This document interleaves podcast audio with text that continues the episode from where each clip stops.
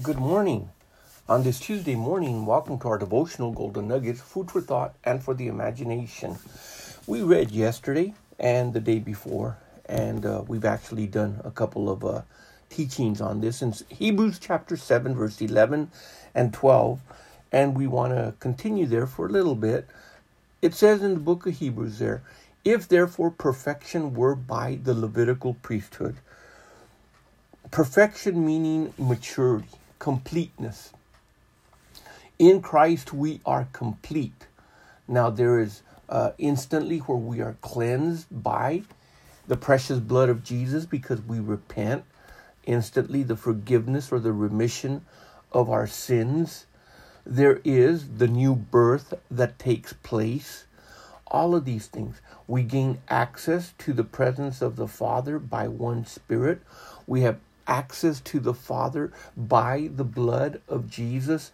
All of these things are made possible, but there's also a continuing process as we continue to walk in Him and the blood of Jesus cleanses us.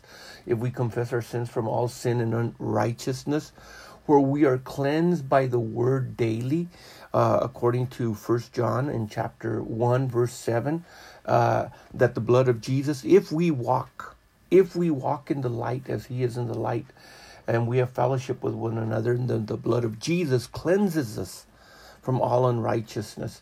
In other words, these things are a process, but there is an instantaneous thing that he does that the moment that we're born again, that we're saved, we're made holy before his presence because of the blood of Jesus. Now, of course, in our daily walk, both in thought and word, or action and deed, both with intention and unintentional, we may sin against God and need forgiveness. But if the Levitical priesthood, if it had been perfect, if there had been perfection that were by the Levitical priesthood, for under it the people received the law, what further need was there of another priest should arise after the order of Melchizedek and not be called after the order of Aaron? For the priesthood being changed, there is a necessity made of a change also of the law. Now, Paul in the book of Hebrews explains so much and, and there's so much detail that one can actually go into. But we're going to look now at chapter number 10 and continue this thought of if the priesthood changed, there's a necessity of a change in the law. And we're going to see why. He outlines it and explains it so beautifully. And the reason for that, there has to be a necessity of a change in the law and the priesthood because there has to be a change in us. And the outward change cannot happen unless there is an inward change first. It says, For the law having a shadow of good things to come. That's actually a wonderful way to say it because the law did have a shadow or did have having a shadow of good things to come of all that it could provide but yet in reality it was only a shadow a shadow and uh, and not the very image of the thing which can never with those sacrifices which they offered year by year continually come uh, make the comer uh, thereunto perfect. And, and we go back to that that that that one place. When adam was created he was created perfect. When god created uh, the heavens and the earth and, we see at the end of chain at, the end of uh, uh, genesis uh, uh, in chapter 1 and God looked at everything and he saw that everything, including the creation of man, was very, very good. It was very good. It wasn't just good, but it was very good. So, Adam was perfect, but he had not been tested by sin yet, and therefore he did fail uh, when the tempter came uh, when Eve also uh, gave him to eat of the fruit. Well, we're not going to go into the story there. But here we find For the law having a shadow of good things to come, it pointed to something good, but it was only a shadow. Uh, you can't eat a shadow. You can't live off of a shadow. You can get an idea what something looks like by looking at a shadow. A shadow is created by light and then the object itself of which the light is lighting up. Therefore, the shadow is created from that. But Christ is really the light of the world that lights up the world. He is the true light. And when the light of God shines through Christ and to Christ, then the real image, the very real thing is seen. That's why he was able to say, I am the way, I am the truth, I am the life because we're not looking at a shadow. When Paul talked about in the book of uh, 1 Corinthians in chapter 9 about running the race and those that win would win the little uh, olive leaves, that little wreath that would be placed upon their head. He said, I don't box as one that boxes with shadows. He didn't do shadow boxing. He fought the real thing. In the same way here, they only, the Hebrew people that were given the, the law, the Jews, the Israelites, they saw the shadow. And when the real light came, shining, displaying Christ, they couldn't accept that. The Word became flesh and He dwelt amongst us. He was full of, of, of grace, He was full of truth. He was the light that shined, and they could not see because of the blindness of the heart that was there because of the letter of the law. We can see from the book of Second Corinthians in chapter 4 that the apostle Paul, uh, excuse me, in chapter 3 he goes and talks about this. Even to this day, to this very day in the year 2023, that veil is over their eyes and is over their their minds so that they cannot see, they cannot grasp, they cannot understand the truth. Now, not only they, but in fact, every single individual and person that is under the influence of the enemy is actually under the very same effect that the Jewish people are when it comes to the law. Now, it says in, in, in 2 Corinthians, reading in verse uh, uh, chapter 4 verse number 3 but if our gospel be hid it is hid to them that are lost in whom the god of this world and the word that is used for the word world there is not for the planet but the god of this age the age that we live in aeon the greek word for it has blinded the minds of them which believe not, lest the light of the God, glorious gospel of Christ, who is the image of God, should shine on them. Now, Jesus had said in John chapter 3, when it was written of him, he had said that uh, if uh, he didn't come to condemn the world, but that the world might be saved through him. But he that believeth not is condemned already. And here's part of a reason why they don't believe because their eyes or their spiritual eyes have been blinded. They've been blinded to the mind, to the light, to the person of Christ, and they cannot believe.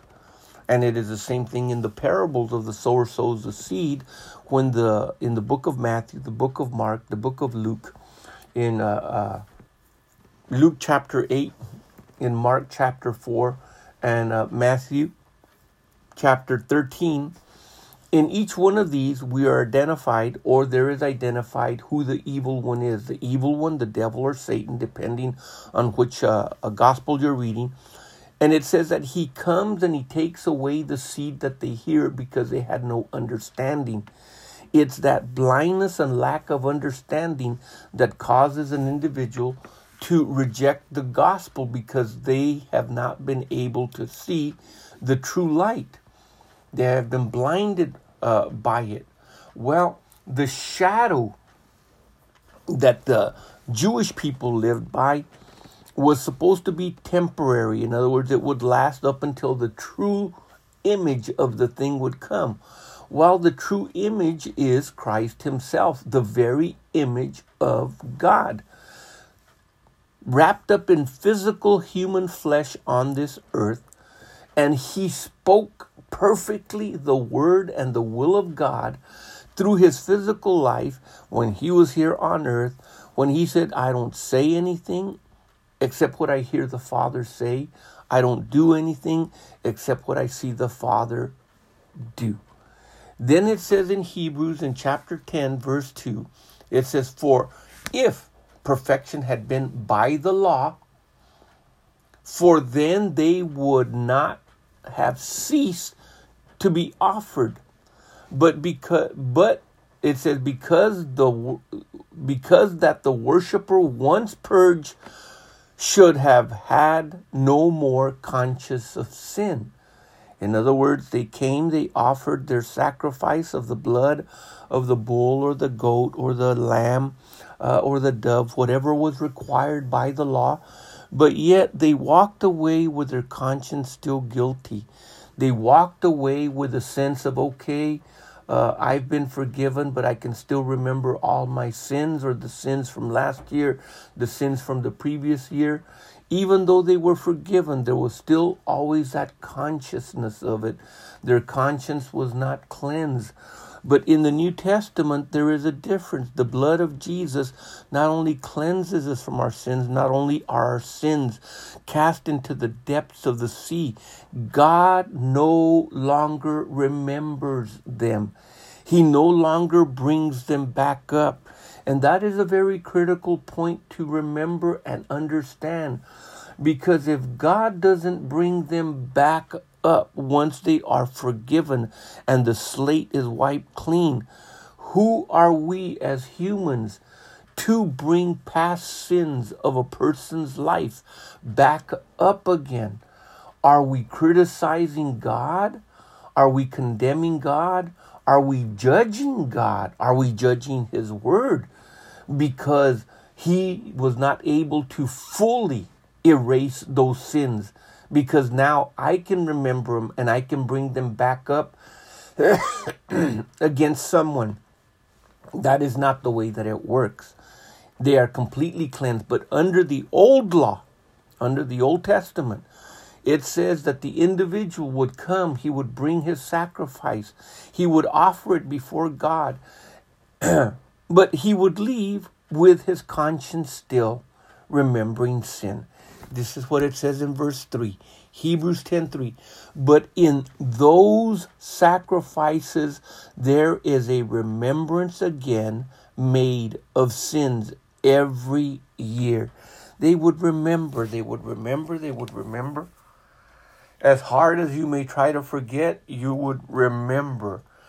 But when Christ comes into our lives, one of the most beautiful things is the slate that is cleaned in our conscience so that we have a pure. In fact, if our conscience is not cleaned, we are going to have an issue with God that is very major. Here is why. In Hebrews, in chapter 11, verse 6, it says, Without faith, it's impossible to believe, it's impossible to please God. And one, in other words, if we're going to please Him, then we must also believe that He is a rewarder of those that diligently seek Him, that He is who He is, who He said He is, and that He is a rewarder of those that seek Him. If that is true of faith, and the Bible says that we must serve God through faith with a pure conscience. That is vital because without faith, it will be impossible to please God. And without uh, having a conscience that is purged, our faith will be ineffective because there's always that sense of guilt. Well, I did this, you know, God's not going to hear me. Uh, God doesn't love me. God doesn't care. S- simply because our conscience hasn't been purged. We'll talk about that later. But this is important for us to understand. Very important because people's walk of faith is affected by a conscience that has failed God and has not been cleansed through forgiveness by the blood of Jesus. It's important and necessary to have the conscience cleansed so that our faith can be restored and once again we can walk in the trueness of that faith pleasing God. Otherwise, sin will be sin in us and it will affect our walk with God. That's why it says, If any man sin, let him confess his sin and the blood of Jesus. It'll cleanse it. But we have to walk in the light, and the light is none other than Christ Jesus Himself. His very word. Thy word is a light unto my feet, it's a lamp unto my path, or a lamp unto my path and a light unto my feet. Consider this food for thought, especially when we need to walk in His presence. We need to have a clear conscience. The Lord richly and fully bless you in Jesus' mighty name until we meet again on Wednesday. Amen.